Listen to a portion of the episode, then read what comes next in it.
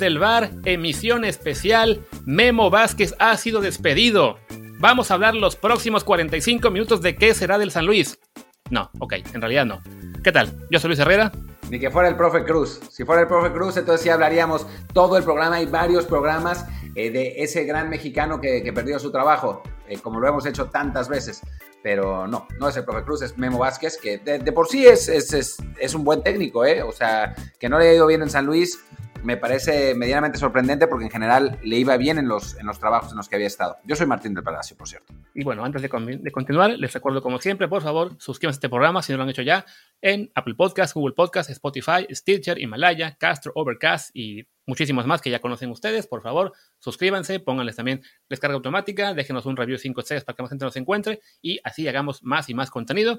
Y bueno, para que este programa no quede muy largo, que es el día de, de picks de la NFL y eso se, suele ir bastante, pues hablemos antes un poco de, fútbol mexicano, porque anoche nos enteramos de una noticia pues muy alentadora, aunque nos deja un poco con dudas, que es el hecho de que el Puebla estaría a punto de vender dos jugadores juveniles al Villarreal España, sería el caso de Emiliano García y Santiago Montiel, y pues bueno, simplemente hablar de eso, la, el lado bueno es que sí, que se vayan dos jugadores mexicanos prometedores, ya son seleccionados juveniles. Emiliano García debutó, de hecho, el año pasado cuando aún tenía 15 años, aún no cumple los 17.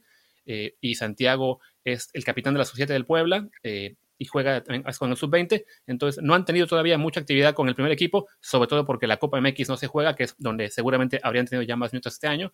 Pero bueno, sería muy bueno que se vayan. Aquí la duda, y te pregunto, Martín, que sabes más, es: ¿es realmente posible vender a esa edad dos jugadores mexicanos del Puebla al Villarreal?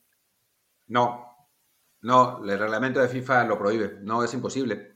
Eh, más bien lo que pasaría seguramente es que habría un acuerdo extrafutbolístico en el que el Puebla dejaría libres a los jugadores y estos jugadores se irían al Villarreal a, eh, y firmarían un contrato, pues en principio, eh, un contrato amateur y después un contrato profesional. Eh, pero no, no se puede. No, no, se pueden hacer fichajes de jugadores menores de 18 años, ni se puede relocalizar en otros países a jugadores de 18 años. Antes existía una, pues digamos, un, un sistema que, del que se aprovechaban los clubes, que es el que usó el Arsenal con Carlos Vela, que es ofrecerle un trabajo a los padres de, del jugador y que se argumentara que el futbolista se fue eh, de un país a otro porque su padre consiguió un trabajo, porque eso está eh, tipificado en el reglamento, pero ahora ya, ya no, no está más, ya, ya, hay, ya hay más cláusulas que lo impiden, así que no, no hay manera, salvo que suceda así,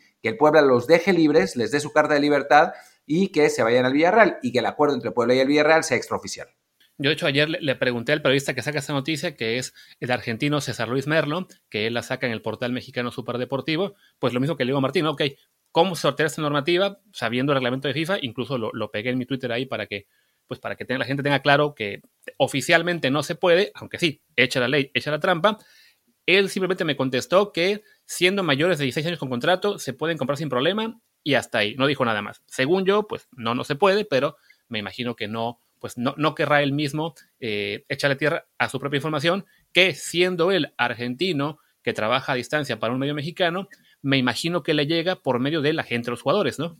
Seguramente, seguramente será el, representante o tiene algún contacto en el Villarreal. Recordemos que el jefe de, bueno, no solo el jefe de prensa, muchísima gente que trabaja en el Villarreal son argentinos y sudamericanos, entonces también puede, puede ser por ahí.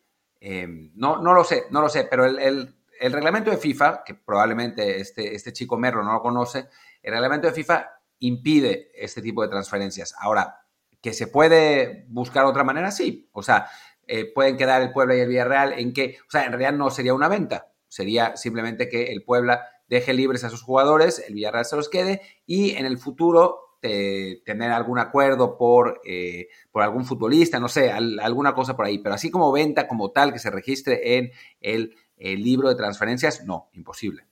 De hecho, estaba revisando pues el perfil de ambos jugadores que siendo muy jóvenes aún no se les conoce mucho. Emiliano García sí ya, ya suena un poquito más, pues por el hecho de que debutó muy muy joven el año pasado, aunque fueron solo unos minutos. Ya hay en YouTube bastantes videos de, él jugando con las divisiones menores. Y sí vi que él tiene ya pasaporte español, es comunitario. No pude confirmar el caso de Montiel, sí encontré su Instagram, entonces me sentí un poco como un stalker, pero bueno, ahí encontré el, Instagram del chico y veo que tiene algunas fotos eh, en el extranjero, entonces me suena que como el caso de García también debe ser de padre europeo eh, con pasaporte comunitario y eso quizá ayude un poco a que el Villarreal se haya fijado en ellos y se plantea llevarlos. Entonces, por ese lado, pues qué bueno que se puedan ir tan jóvenes, insisto, ojalá se cumpla. Lo único que sí, pues para, para los fans mexicanos y en general la selección que, que esté muy contenta de que se vayan dos jugadores al Villarreal, pues también habrá que estar con mucho cuidado a que no se los vaya a quedar España más adelante, ¿no? Sí, exactamente. puede pasar, ¿no? Vamos, vamos a ver, no sé, no sé si estén en la mira de las selecciones mexicanas. Tú que los investigaste más, eh, Emiliano no está, eh, ya fue convocado a la selección sub-17 o sub, o bueno, ya ahora ya no sub-17. Ah, no, todavía no, no ha cumplido 17, así que la, nunca, no ha sido convocado a la sub-17. Sí, sí, ya, ya han jugado con la selección mexicana desde la sub-16. Y de hecho, este, y bueno, y lo que mencionas es ¿no? que García tiene el pasaporte español, te digo, de Montiel no lo pude confirmar, digo, él siendo muy joven y sin, haber debutado aún, se ve que no, no había más referencia de él en la prensa mexicana, pero sí, me suena a que ambos tienen el, pasaporte, García sí confirmado, y sí, me imagino que al estar ya jugadores nuevos este, en la órbita española, pues dependiendo del nivel que tengan, evidentemente será también el nivel de interés que puedan generar a, a España o no, pero sí, si hay un país que es, digamos, pues como un, depredador de jugadores que tenga su nacionalidad es España, que lo hemos visto como lo hace, por ejemplo, con jugadores como, como Boyan, como, como Munir, incluso el mismo Ansu Fati, que en cuanto ven que tienen un chico con el pasaporte y que puede jugar para ellos, haya nacido en España o no, se van a ir con todo, ¿no? Estoy convencido que Montiel tiene, tiene pasaporte porque si no lo tuviera, el reglamento FIFA dice que eh, para que un jugador extranjero pueda ser inscrito en un club, eh, bueno, extranjero, para un jugador de un país inscrito en un club extranjero, tiene que haber vivido los famosos cinco años en la asociación del país en cuestión. Entonces, Montiel tiene que tener pasaporte español. De otro modo, no, no habría manera de que el Villarreal eh, lo firme. Correcto en este momento, siendo aún muy jóvenes, sí es pensar muy, muy a futuro el hecho de que se los pelee o no México o España. Estamos quizá igual un poco ciscados por la pelea fija siempre con Estados Unidos, pero bueno, ahí está el caso, porque más que bien, no muy lejos de, ellos está el caso de Marcelo Flores, el jugador mexicano con nacionalidad inglesa y canadiense que está ahora en el Arsenal, que sabemos que él tiene decidido jugar con México por ahora, pero que lo están buscando también de aquellas situaciones, y tan es así que también a sus hermanas, que también juegan en Inglaterra, ya una de ellas, este, Tatiana, eh, lo reportaba hoy este Daniel Reyes, nuestro amigo Barracudo, que aceptó la convocatoria de Inglaterra sub-16, según esto, solamente pues para mantenerse activa durante la pandemia, porque no puede venir a México, no puede ir a México a, a reportarse con la selección mexicana, pero bueno, la insistencia de Inglaterra y de Canadá va a estar con esos chicos eh, pues hasta que sea, digamos, definitivo que juegan por México, y lo mismo puede pasar con todo jugador mexicano que teniendo pasaporte comunitario ya esté también jugando en Europa, ¿no?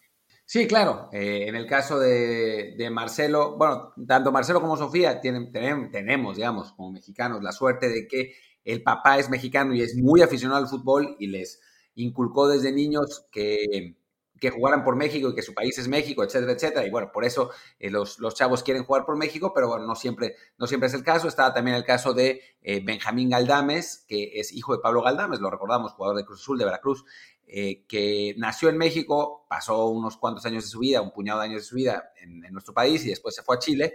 Y ahora la selección chilena eh, lo convocó también y también le dio el gafete de capitán, pese a que ya había jugado con las selecciones infantiles y juveniles de México. Eh, lo mismo, Galdames dice que aceptó porque pues porque por, por la pandemia no, se, no puede ir a México, no puede ser convocado, pero que eh, va a ver cuál de las dos le ofrece un mejor futuro y que se va a ir con ella, ¿no? Entonces, sí, es un momento de competencia internacional importante y la, Federación Mexicana y la Comisión de Selecciones Nacionales tiene que estar muy atento a estos casos para que no, se nos vayan a ir.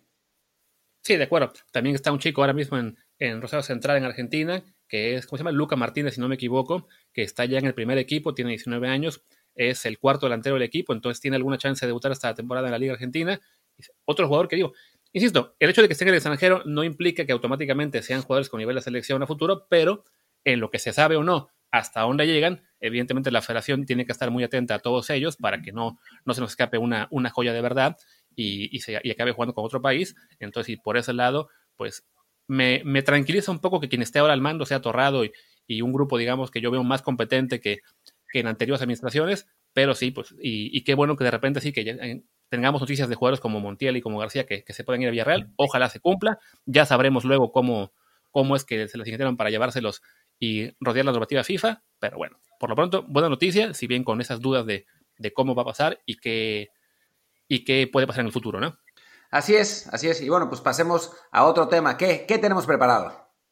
Pues vamos ahora con la previa de la semana 8 de la NFL, con nuestros picks. Eh, ya ayer hicimos el, el, pick del juego, lo que fue Carolina contra Atlanta, así que pues ya sabrán si nos fue bien o no. En todo caso, dijimos, cada uno se fue con, John fui con Carolina, Martín con Atlanta. Dijimos que el pick no era oficial en términos de spread, así que no va a nuestro marcador de todos modos. La semana pasada yo me fui 5-3 contra el spread, Martín se fue 3-3, entonces ahí, ahí vamos más o menos. Eh, en cuanto al, a partidos directo, yo ya tenía 10, Martín 11, una cosa muy curiosa. Pero bueno, arrancamos con la semana, semana 8. Les recuerdo que en cada partido diremos si el spread es un pick, digamos, oficial o simplemente la tendencia que tenemos, pero que no, no apostaríamos. Y vamos con el primer juego del domingo, que es la visita de los Indianapolis Colts a los Detroit Lions. Indy es favorito por 3 puntos. A mí me parece que eh, Indy es favorito por demasiado poco. Es verdad que Detroit es un equipo es un equipo, pues, que su récord ahora ya refleja un poco mejor la, calidad del equipo. Ya desde en, los, otros episodios habíamos hablado que, era, estaba un poco subvaluado. Esta vez em, me parece que está bien. Con, eh, ya con 3-3 me parece que es, el récord que debería tener. Pero Indianapolis para mí es uno de los mejores equipos de la liga, tiene uno de los mejores rosters de la liga. El problema está en el quarterback. ¿no? O sea, que Philip Rivers es un coreback razonable, pero no es un coreback top, y eso causa ciertos, ciertos altibajos, ¿no? Me parece que, que ese, ese puede ser el caso. O sea, yo creo que puede ganar Indianapolis, yo creo que puede cubrir Indianapolis, pero me da un poco de miedo apostar porque a final de cuentas, Philip Rivers no es un coreback dominante, ¿no? No es, no es un coreback que en un momento determinado vaya a sacar la casta y te pueda, te pueda resolver el partido cuando esté parejo, ¿no? Es un quarterback decente que puede funcionar cuando todas las piezas eh, le resultan a su favor. Y aquí, pues no estoy seguro. Así que yo diría que gane Indianapolis y que cubre, pero no, no me aventaría a apostar en este partido. Coincido en que Indianapolis hace un muy buen equipo, que tiene muy buen roster y lo mismo, que, Rivers es el mayor problema cuando no está bien, porque igual la, última partido que tuvo jugó de hecho bastante bien para, para quedar los, los Colts, aunque bueno, antes Cincinnati. Solo que de Detroit aún no tengo muy claro qué tan buenos o regulares son. O sea, creo que el 3-3 refleja muy bien lo que ha sido la temporada de altibajos, pero que a fin de cuentas los Lions han sido un equipo, digamos, interesante, ¿no? O sea, el partido contra Chicago en la semana 1 debieron ganarlo, no lo ganaron simplemente porque el novato de Andrew Swift soltó el balón en la última jugada, bueno, no, atrapó el pase, que era muy facilito en la última jugada, y después le, le, hizo buen partido a Nueva Orleans, le ganó a Carolina, que andaba muy bien, y la, y la semana pasada le ganó Atlanta un juego, sí, muy cerrado contra un equipo que va muy mal en récord, pero que lo, hablamos incluso en la previa de ayer, eh, pues que Atlanta también tiene un equipo muy sólido. Entonces creo que los Lions es un equipo que, si bien no está para ser campeón, no lo veo tan lejos de la pelea por, el, por los playoffs, ¿no? Entonces, solo por eso yo creo que los Lions pueden cubrir el spread, porque además están en casa, también pequeño detalle, y por ahí eh, pueden hacer que el partido sea más cerrado. De todos modos, voy a decir que gana Indianapolis, pero mi pick por el spread sería Detroit, aunque como Martín no estoy tan seguro de este pick, así que me voy a quedar simplemente con es la recomendación. Aquí sí, mucho ojo a si va a jugar o no Darius Leonard, el linebacker estrella de los, de los Colts, porque si él juega, pues sí, la balanza se inclina un poco más para Indianapolis, y si no, confiaría un poquito más en que los Lions puedan, si no ganar, por lo menos sí cubrir este spread que dijimos hace tres puntos. Eh, estoy revisando de una vez lo que es la, la línea al momento de grabar, que de repente cambia un poquito. Eh, si quieres, Martín, pasa con el siguiente partido porque va muy lento mi, internet y no encuentro los, los picks Bueno, lo, que son los, eh, los momentos actualizados. El siguiente partido es Minnesota contra Green Bay. En Green Bay, Green Bay Green Bay, Green Bay, Green Bay, Green Bay, Green Bay. Voy a decir 800 veces Green Bay. Green Bay es favorito por 7 puntos y está, está interesante este partido. Eh, Aaron Rodgers en el primer juego entre los dos hizo polvo a los, a los Vikings. Eh, realmente mm, fue, fue la primera vez que nos dimos cuenta que Green Bay sí tenía equipo este año y que los Vikings tenían serios problemas. Ahora, hay, eh, hay algunas este, interrogantes en cuanto a, en cuanto a lesiones, hay que ver si eh, David Bakhtiari regresa, un jugador muy importante para proteger a, Aaron Rodgers. por otro lado, los, los Vikings tienen a, ya no tienen pass rush porque perdieron a, Daniel, a Daniel Hunter que está lesionado y a Yannick, Ngakwe que, que fue mm, mandado a los, a los Ravens. Así que, que en ese sentido, pues parece que otra vez los Packers tienen, tienen esa ventaja. Me, me cuesta trabajo la línea de 7 pero dadas las circunstancias, o sea, y dado que se juega en Green Bay el partido, pues yo sí creo que los Packers pueden ganar, pueden cubrir y pues algo apostaría, no mucho, pero algo, algo metería. Sí, bueno, yo ya les confirmo que la línea que estoy viendo ahora en Big Win sí mantiene a los Packers por 7. En el caso de Detroit, ya se movió la línea a los Colts solamente por menos 2.5, que también es ahí un, un, punto a considerar. Ese medio puntito ayuda a veces.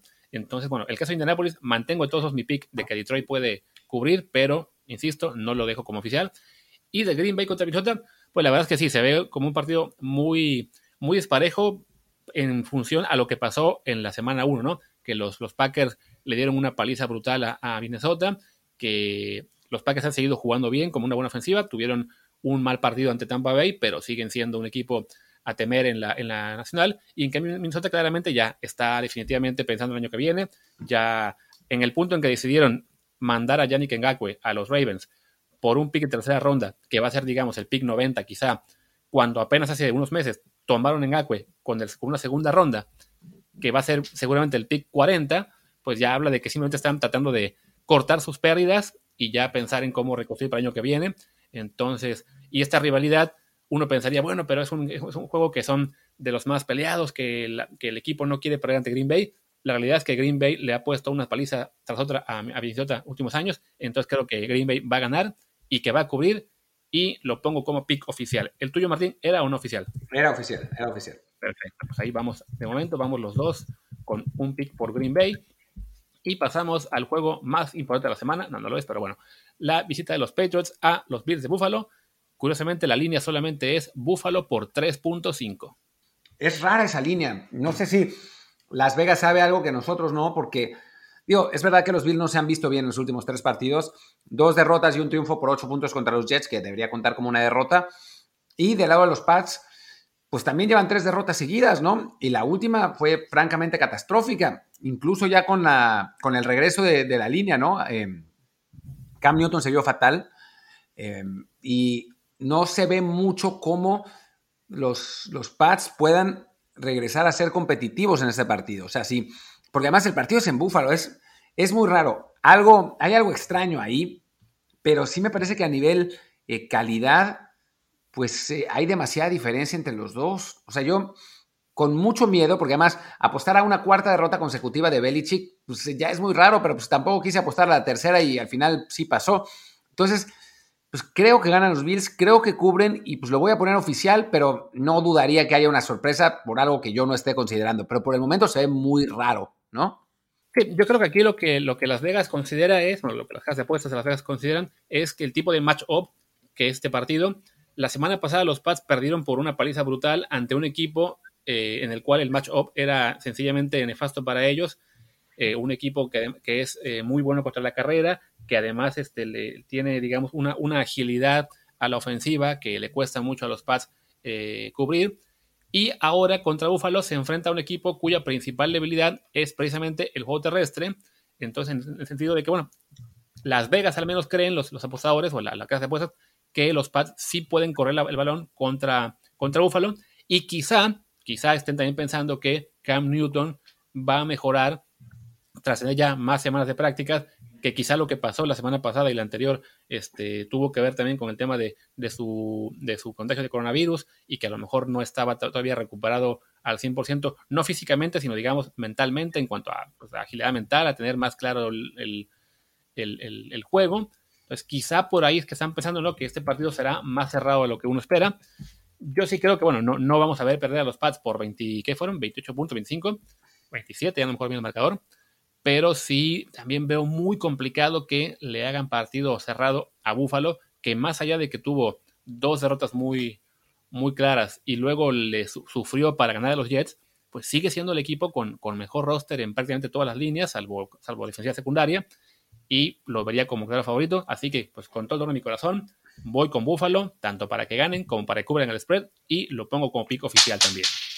Perfecto, no sé qué hiciste, que sonó como si hubieras eh, tocado un platillo, así, lo pongo como, como pico oficial. Pero bueno, no, tanto me dolió que destrocé la silla. ¿Destrozaste la silla? Se, le cayó un tornillo, a ver si no acaba, a ver si no acaba cayendo a media grabación. Eh, bueno, pues vamos con el siguiente partido que es Tennessee contra Cincinnati, los Titans por 6. Hijo, este tiene todo, toda la pinta de ser un partido trampa, ¿no? Eh, los Titans son un equipo que gana o pierda, o sea, han ganado casi todos, pero han perdido uno. De algunos siempre se las han arreglado por hacer que los partidos sean muy, muy, muy cerrados y se definan, pues esencialmente por, por Goskowski, ya sea a favor o en contra, fallando eh, cinco goles de campo, metiendo uno, fallando el último. En fin, ah, estos Titans que obviamente son un equipo, pues potente, la verdad. Eh, es, es, un equipo mucho más sólido de lo que esperábamos. Pues nos, eh, digamos que requiere un, eh, nos plantea un problema a la hora de, pronosticar precisamente por eso, porque han mantenido los resultados muy cerrados, pese a su calidad. Y en el lado de Cincinnati, pues Joe Burrow se ve cada vez mejor. Obviamente el equipo tiene un montón de huecos, sobre todo la defensiva, pero, pero Joe Burrow tiene a, a Tyler Boyd, a T. Higgins, a AJ Green, que está por lo menos regresando, regresando un poquito. O sea, es un equipo que, que pues de a poco está, está viéndose mejor cada vez. Yo no me atrevería, sin embargo, a decir que Cincinnati le va a ganar a Tennessee.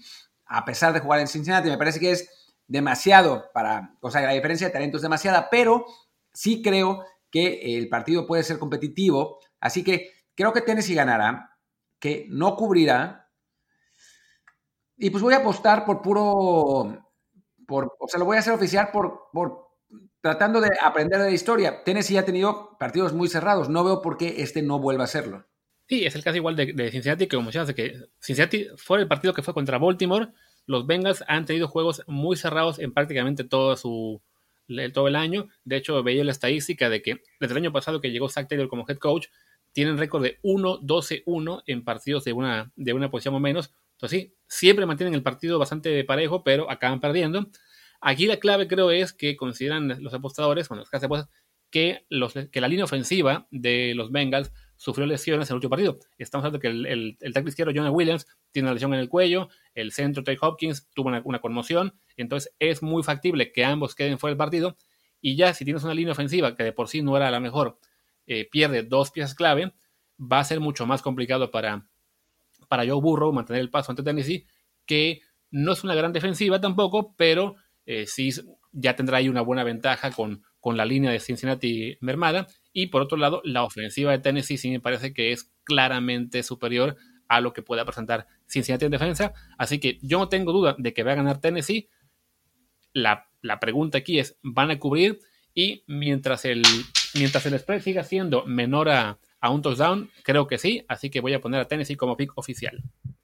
Yo te diría que, que sí, ahora sí metas dinero en general si confías en ti para que te compres otra silla, porque parece que se, te está despedazando. Definitivamente, eso parece que está aquí, la, cosa pinta mal. En fin, vamos con el siguiente partido, que es juego bastante interesante, creo que de lo más parejo en la parte de, arriba de la, tabla, por lo menos, que es la visita de los Raiders de Las Vegas a los Cleveland Browns. Es en Cleveland y el margen es de 2.5 a favor de los Browns. Está bueno este partido, ¿no? Eh, los Browns que defensivamente se vieron bastante mal contra Cincinnati, pero que pese a no tener a OBJ y eh, con un Baker Mayfield lesionado, eh, lograron verse muy bien en la ofensiva. A mí me, sorprendió mucho lo de Cleveland cuando, vi la lesión de, Beckham Jr., tomando en cuenta que, Mayfield está lesionado y que Jarvis Landry también tiene problemas en las costillas. Pensé que, que iban a terminar perdiendo. Obviamente enfrentaban a los Bengals, así que ah, pues es, otra cosa. Y también que Baker Mayfield es un coreback que desde su año 1 hasta ahora ha sido muy regular. Entonces, perfectamente pudo haber jugado tan bien el partido pasado y este no estar a esa altura, entonces es, difícil eh, pronosticar. Yo creo que gana Cleveland. Eh, me parece que la línea de 2.5 es, está buena porque eh, mi, mi, pronóstico es que Cleveland gana por 3, así que en ese caso cubre, pero, hijo, apostar a Baker Mayfield contra un equipo competente me cuesta trabajo, no sé a ti. Sí, lo mismo. En parte por lo que mencionas de Baker Mayfield y también porque los Raiders son el equipo, yo creo que el más inestable de este año en la, en la liga, ¿no? Hablamos de una franquicia que le ganó a los Saints, que le ganó a los, a los, a los, a los Chiefs, pero que también perdió contra los Patriots y contra los Bills.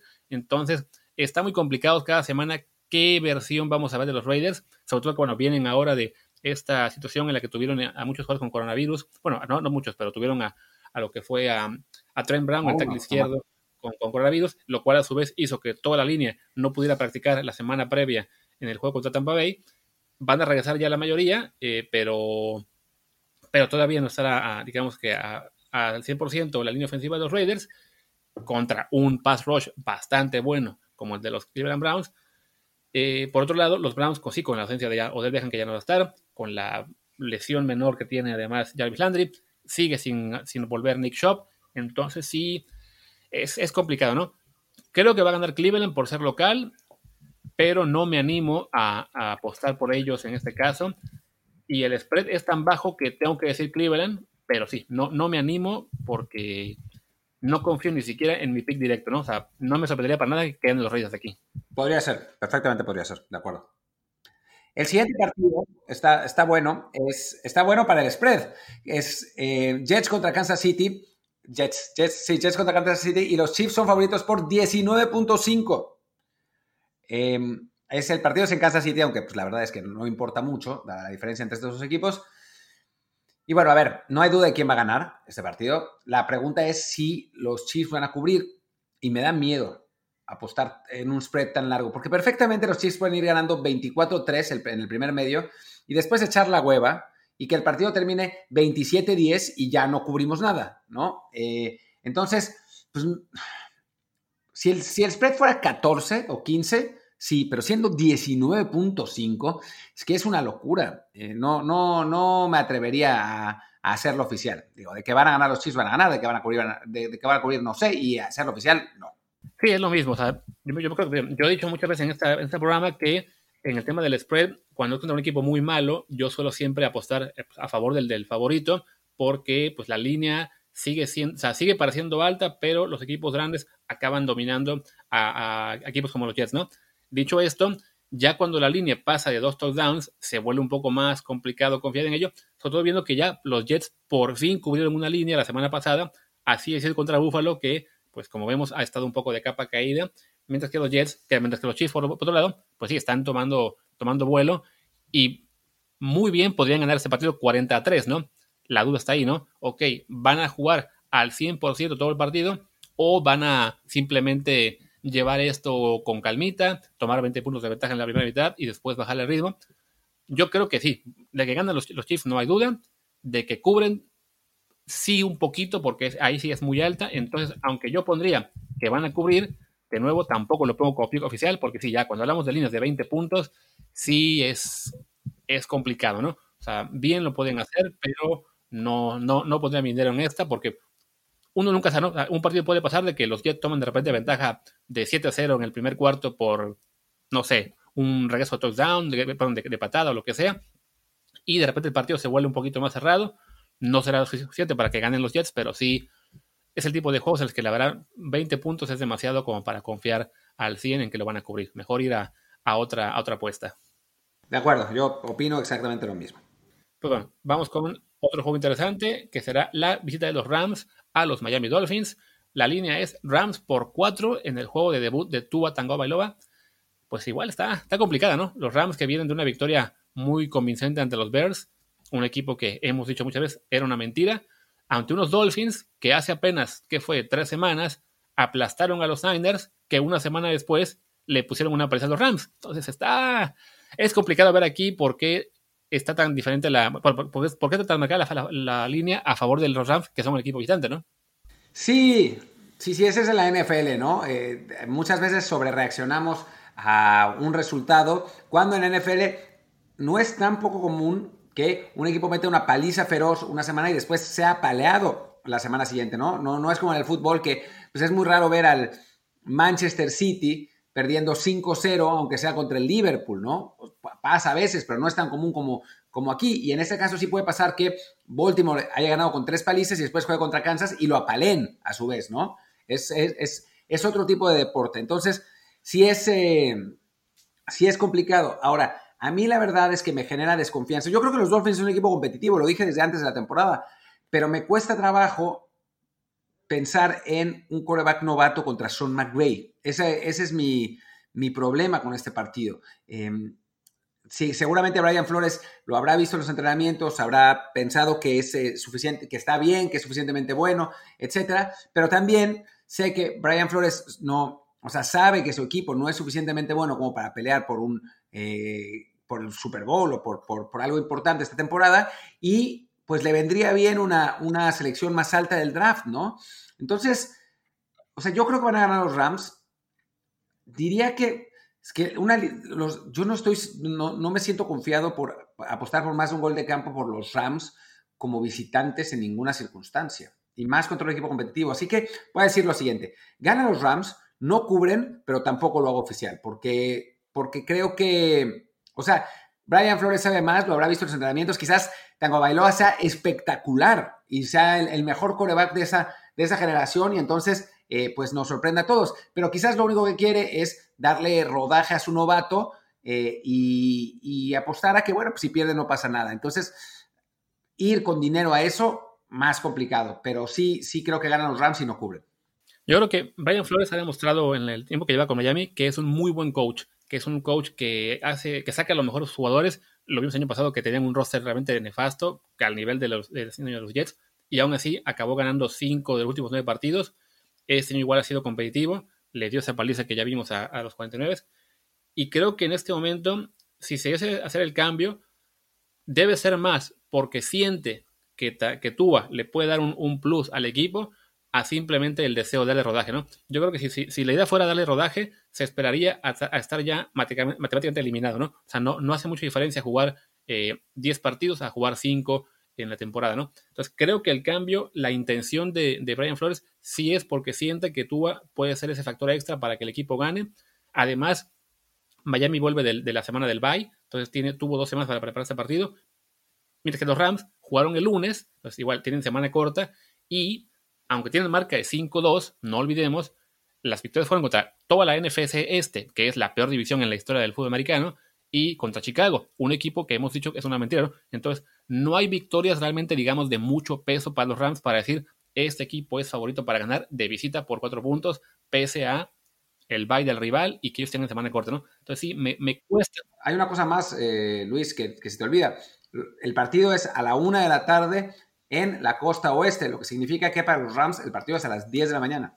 Sí, exactamente. O sea, es en las 10 de la mañana en el calor de Florida, que bueno, para los Rams no, no es mucho factor porque viven en Los Ángeles, pero sí, o sea, todo lo que, todos los factores que están aquí, la verdad, me cuesta mucho creer en los Rams. Entonces, creo que Miami cubre, definitivamente, lo, lo voy a poner como pick oficial y voy a poner que Miami gana, aunque eso ahí sí no estoy tan seguro. Pues para eso está el spread, para que no importe si qué equipo gane realmente y sí, en el mundo de fantasía de las apuestas. Exactamente. Vamos al siguiente partido, que es ahí sí, el mejor juego de la semana, que no, entiende uno por qué es a mediodía y no el Sunday night, pero bueno, la visita de los Pittsburgh Steelers a los Baltimore Ravens. Los Ravens son favoritos por 3.5 puntos. Está muy divertido este partido. Dos equipos que, se basan en, ataque terrestre para abrir el ataque aéreo, dos equipos con muy buenas defensivas. La defensiva por tierra de Pittsburgh es, realmente de élite. La de, la de Baltimore es, es eh, buenísima. El problema es que no tiene un... Eh, un edge rusher, que es, eh, que es algo muy importante. va, a estar, va a estar muy bueno el partido. La, llegada de Ngakwe, vamos a ver cómo, cómo afecta para, los Ravens. Ojalá que pueda jugar y que pueda jugar a, su máximo nivel, porque eso puede realmente darles la diferencia. Y del lado de los Steelers, yo sigo dudando un poco de, de, la real capacidad del equipo, ¿no? Si es verdad que empezaron rompiéndole la torre a los, a los Titans feamente, pero después se cayeron y por poco pierden el partido. No sé si por exceso de confianza o por qué. Tienen tres receptores buenos, pero no geniales. Eh, ni Deontay Johnson ni Juju Smith-Schuster son élite. Y de Chase Claypool pues, todavía no sabemos mucho porque es, eh, es, demasiado joven. Es un novato que apenas explotó un, partido y jugó bien otro y después no jugó bien. Eh, entonces me, cuesta más trabajo confiar en ellos. Creo que Baltimore va a ganar, además siendo, siendo local creo que, eh, que va a cubrir también. y pues voy a apostar porque, porque ya tengo que apostar en, en alguno, ¿no? Llevo demasiados saltándomelos, así que ponlo oficial. Muy bien. Ya voy a, voy a mencionar que la, la línea en Big Win ya subió a cuatro puntos para Baltimore. Entonces, este, digo, yo creo que con Baltimore todo, uno, todo pensaría que es un equipo que está para ganar y para cubrir, porque además ahora son esos, ellos vienen del bye, mientras que Pittsburgh viene de un partido la semana pasada, un partido complicado, como dice Martín, iban ganando por, por mucho y de repente se cayeron en el, último, en el último cuarto y por poco les empatan. Entonces, todo apuntaría para Baltimore, pero yo con los Ravens ya este, tengo las dudas porque apenas hace unas semanas también eran favoritos por cuatro puntos ante los Chiefs y acabaron perdiendo por 20 puntos o algo así. Entonces creo que Baltimore... Sí, no, estoy de acuerdo, pero también creo que los Ravens son este equipo, te, te lo comentaba fuera del aire eh, hace unos días, que yo los veo un poco como lo que era el chico este de Karate Kid en la, en primera película, que es un, es un bully contra todo mundo, salvo cuando le toca enfrentarse a Miyagi o en el torneo que hasta un cojo les patea la cara. Entonces, creo que los Ravens tienen ese punto en contra, que en, la era de Lamar Jackson no ganan los partidos clave. O sea, en, playoffs los echan a la primera y en juegos contra equipos como los Chiefs o de primer nivel sufren mucho. Entonces, Pittsburgh, si bien no ha sido tan impresionante, sí lo ha sido muy sólido. Primero ganó partidos, digamos, sencillos, sin despeñarse demasiado. Después, ya en un partido que parecía complicado, le pasaron por encima a Cleveland muy fácil. Y contra Tennessee, la verdad es que los primeros tres cuartos también iban ganando con mucha facilidad y ya fue cuando el partido se parecía controlado que como que se confiaron y empezaron a hacer locuras y dejaron que Tennessee volviera. Tennessee además un equipo ahí sí muy acostumbrado a meterse al lodo y a luchar hasta el final, pero sí siento que darles cuatro puntos de ventaja en el spread es mucho, sobre todo porque los juegos contra Baltimore suelen ser partidos muy muy cerrados, ¿no? ahí sí históricamente son juegos que se suelen definir por uno o dos puntos en, muchas ocasiones, entonces ya pensar en cuatro lo veo complicado yo creo que Pittsburgh va a cubrir el spread. No sé si va a ganar o no. Es la parte que me cuesta un poco como el tema de Miami. Pero simplemente, bueno, por atenerle a uno, voy a poner que Pittsburgh cubre, pero que gana Baltimore. Y yo no hago oficial el partido en mis, en, Bueno, ok. Vamos a los partidos de la tarde. Berta, nos estamos, nos estamos yendo muy largos, ¿no? ¿Cuánto llevamos de este, de este programa? 27 minutos. Tratemos de ser un poquito más rápidos. Eh, vamos pues a los partidos de la tarde que son Chargers contra Broncos, otro partido que es, que es, jodido. Los, los, Chargers tienen, eh, van, eh, son favoritos por tres. El partido se juega en Denver. De los, Chargers, los la gente está muy emocionada porque eh, pues Justin Herbert está jugando realmente muy bien y la defensiva es muy buena. En realidad, su récord es muy engañoso. Mientras que Denver, es verdad que ha mejorado, pero el último partido contra Kansas City, pues fue una decepción. Se esperaba que, que fueran competitivos, a final de cuentas no lo fueron, fueron bastante catastróficos. Drew es lo que sabíamos que era, un, un coreback razonable, pero no élite, lejos de ser élite y que probablemente nunca lo sea. Pero, pero bueno, creo que, va a ser un, partido parejo entre, entre dos eh, rivales divisionales. Em, parece que regresan dos de los linieros de, de los Chargers. No sé, está bien complicado este partido. Eh, yo creo que van a ganar los Chargers, a pesar de que el juego sea en la altura de Denver. La línea de tres, pues si se pudiera hacer push, si se pudiera apostar al push, diría que, que va a ser eso. Voy a decir por el momento que eh, los Chargers no cubren y por supuesto no lo voy a hacer oficial, porque me parece que estos dos rivales sí están, están muy parejos. Creo que los Chargers son ligeramente mejor equipo, pero el hecho de que Denver juegue de local, pues eh, sí, sí tiene, tiene influencia, ¿no? Sí, sí, sería muy sencillo pensar que Denver va a perder después de la pérdida que se llevó contra, contra los Chiefs y que los Chargers han, han jugado muy bien en general con Justin Herbert, pero pues a fin de cuentas con Justin Herbert van 1-4 y esa victoria fue contra Jacksonville, un equipo de lo peor de la liga, ¿no? Entonces, más allá de que los Chargers se han visto bien, es, un poco como Atlanta, ¿no? De algún modo encuentran la forma de perder, salvo que el rival sea realmente muy débil. Entonces no es tan sencillo creer en que van a sacar el partido. Y con Denver, pues me, pasó hace dos semanas, ¿no? Que yo pensaba que iban a perder fácilmente contra, contra los Pats y acabaron ganando por 10. O sea, su defensiva es bastante buena le complicó la vida, de hecho, a Mahomes la semana pasada. O sea, Mahomes tuvo un partido muy, muy discreto contra Denver. El problema para Denver fue que eh, Kansas City hizo muchos puntos por vía defensiva y equipos especiales, que ya fue lo que desfondó a los Broncos. Pero sí me parece que en este caso eh, por, bien que haya jugado Justin Herbert, si hablamos de un nivel o dos abajo de, de Mahomes, o tres incluso abajo de Mahomes, entonces sí, para la defensiva de Denver no debe ser tan difícil mantener el partido cerrado. Así que me voy yo me voy a ir con que los, Broncos cubren y que ganan además en casa. Ok. Y lo pongo, lo pongo como oficial. Wow, ok. Siguiente partido es la visita de los New Orleans Saints a los Chicago Bears. Tan es una mentira los Chicago Bears que Las Vegas no creen en ellos y la línea es cuatro puntos a favor de los Saints que son visitantes. Sí, es una lástima. Me hubiera gustado que Las Vegas creyera en ellos porque así podríamos apostar tranquilamente a favor de los Saints. Ahora, cuatro puntos. Si fueran tres estaría mejor, francamente, pero estos cuatro no, no me fascinan. Sobre todo porque Michael Thomas no va a estar, no va, no va a poder jugar otra vez, todo parece indicar. Eh, hay que ver qué pasa con, Trequan Smith y si, está, si está bien, porque salió lesionado. Eh, vamos a ver qué pasa con Emmanuel Sanders, que estaba en la lista de COVID. Si regresan, creo que, los Saints tienen chance de ganar y de cubrir, ¿no? Los, los Bears claramente son eh, un equipo que le puede ganar a los equipos más débiles con cierta suerte, pero contra eh, escuadras más poderosas ya la, situación es distinta, así que pues no lo sé. yo creo que va a ganar Nueva Orleans, eso no tengo mayor duda. Además, porque no tengo idea cómo van a cubrir con, con Alvin Camara. Creo que van a cubrir y ponlo oficial. Alguno de los receptores tiene que volver. Ya. Sí, yo creo que este juego va a ser un juego de, es un juego que es un juego defensivo. Hablamos de que la, fortaleza de, Chicago es su defensiva, que es de la mejor de la liga, y se enfrenta a una ofensiva de los, de los, de los Saints, que si bien es, es muy fuerte, sin, sin, Michael Thomas es un problema. O sea, no es lo mismo jugar sin Michael Thomas y sin antes contra Carolina que hacerlo contra, contra Chicago.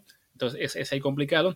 Y del otro lado, pues la defensiva de los Saints no ha estado también este año, pero se enfrenta a, Nick Foles y al resto de los Bears, que a la ofensiva son realmente muy incompetentes. Entonces creo que aquí a lo mejor la, apuesta más atractiva es ir a bajas, porque el, over-under es 44.5. Por ahí puede ser un juego que acabe, no sé, 20-10 o 17-14. Entonces yo digo que va a ganar Chicago, que va a ganar, pero que va a ganar Nueva Orleans. Creo que van a cubrir, pero yo no lo pongo como oficial porque si ese punto extra por encima del gol de campo me preocupa un poco si bien creo que los, que los Saints sí van a ganar y que pueden cubrir, es el tipo de partido en el que no me animo porque sí puede acabar siendo más cerrado de lo que esperamos, ¿no? Entonces, bueno, me quedo solamente con la victoria, pero sin pico oficial aquí. Y vayamos ahora al duelo divisional entre los 49ers y los Seahawks en Seattle. Y Seattle es favorito por tres puntos.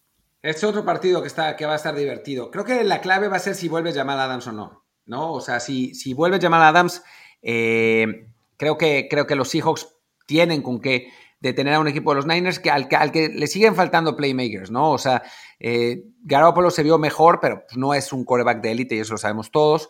Eh, Brandon Ayuk es, un, es, una buena arma, un arma divertida, pero no es un receptor número uno. el juego por tierra es muy bueno, pero pues está lesionado Raheem Mostert. Eh, no sé, o sea, creo que, que Seattle sí eh, regresa Jamal Adams finalmente. creo que tiene chance de ganar y de cubrir.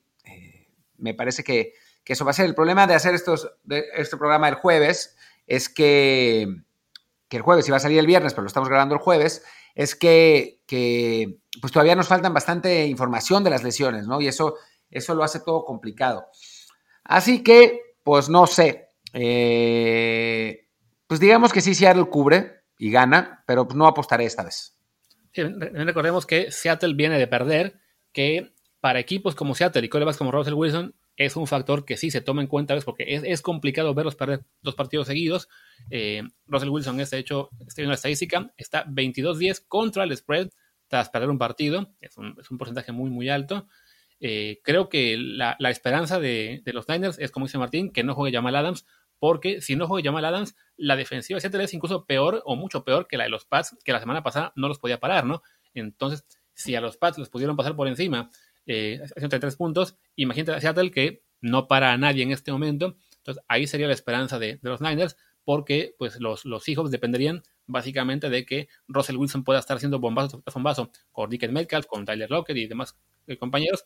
Además, también está la duda de si Chris Carlson puede volver o no. O sea, no solo Entonces, eh, digamos que Seattle ahí tiene dos, dos, jugadores clave que están realmente muy eh, todavía en duda para cuando lo sabemos, bueno, para cuando, cuando se graba y cuando ustedes lo escuchan, todavía se, en duda. Entonces ahí sí, estén muy pendientes a ese par de, jugadores, si pueden jugar o no, porque si no juegan ni Adams ni Carlson, yo sí me animaría a ir con San Francisco, ¿no? En este punto eh, voy a poner que los Niners cubren, pero no me animo a hacerlo oficial. Y creo que el partido, por tanto, sí, es que es muy complicado ahora mismo. Creo que va a ganar. Eh, si, no se llama Adams ni está Carson, pondría San Francisco, pero bueno, sin saber, pues voy a poner 49, pero igual, no, no lo considero oficial porque no es muy complicado en este punto. Te falta mucho para saber de ellos. ¿El, tu pick, Martín, qué era? ¿Seattle? Seattle. Igual, sin hacerlo oficial, ¿no? Sin hacerlo oficial. Ok, sí. Sí, en este juego sí espérense hasta el último minuto a saber si va a estar o no el equipo completo, porque ahí sí depende mucho de ello quién gana este encuentro. Vamos ahora al fabuloso Sunday Night Football, la visita de los horribles Dallas Cowboys a los un poquito menos horribles Philadelphia Eagles. En este juego todavía no hay línea porque no se sabe si va a jugar Andy Dalton o no, así que simplemente pues podemos decir que no importa si juega Dalton o no, va a ganar Philadelphia. Sí, de acuerdo.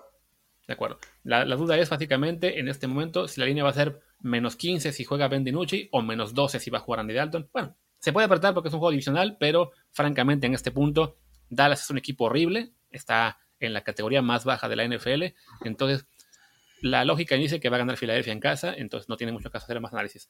Vamos entonces al último partido de la semana, que es el Monday Night Football, la visita de los Tompa Brady Buccaneers contra su horrible rival, los Giants, el equipo que le causa pesadillas. La, la línea es Buccaneers por 11 puntos. El juego es en Nueva York.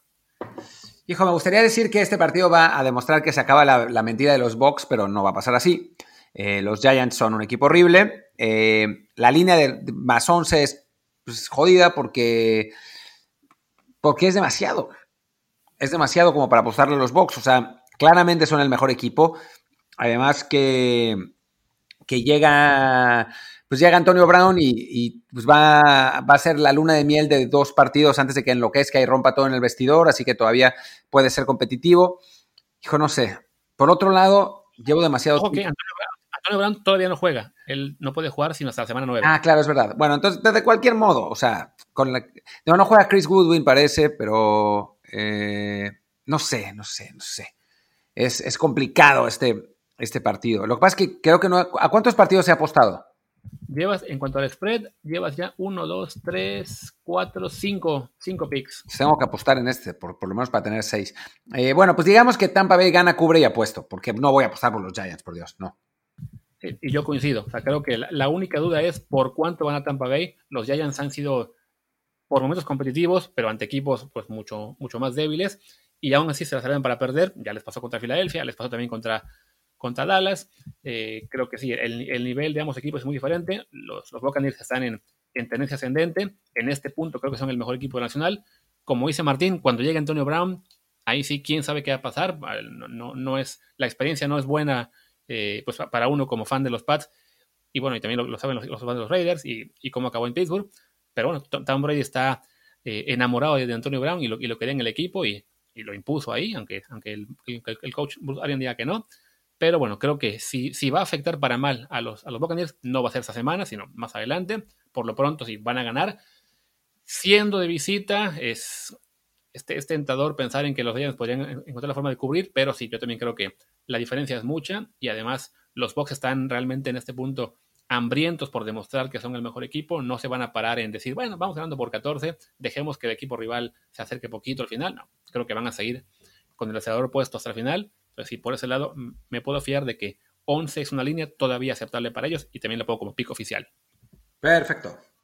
Listo, pues ya quedamos con nuestros picks. Les recordamos, como siempre, igual esperen hasta el, último momento si pueden para hacer las apuestas. Fíjense mucho en el reporte de lesionados. En este caso, bueno, ya lo mencionamos en el caso de San Francisco, en el caso también creo de, ¿cuál otro partido? El de, no, el de, el de Cleveland también, o sea, hay alguno más que tiene jugadores importantes eh, en duda. Entonces sí, espérense a ver mejor o no. Así que ya con eso, ya que, ya, que sepan bien eh, quién juega y quién no, ya pueden también recordar nuestros picks y ahí sí elegir los suyos, ¿no? Pero bueno, pues mucha suerte. Yo soy Luis Herrera, mi Twitter es arroba luisrha. Y yo soy Martín del Palacio, mi Twitter es arroba martindelp y el de el podcast es desde el bar POD, desde el bar POD. Y pues muchas gracias. Hasta el lunes. Chao.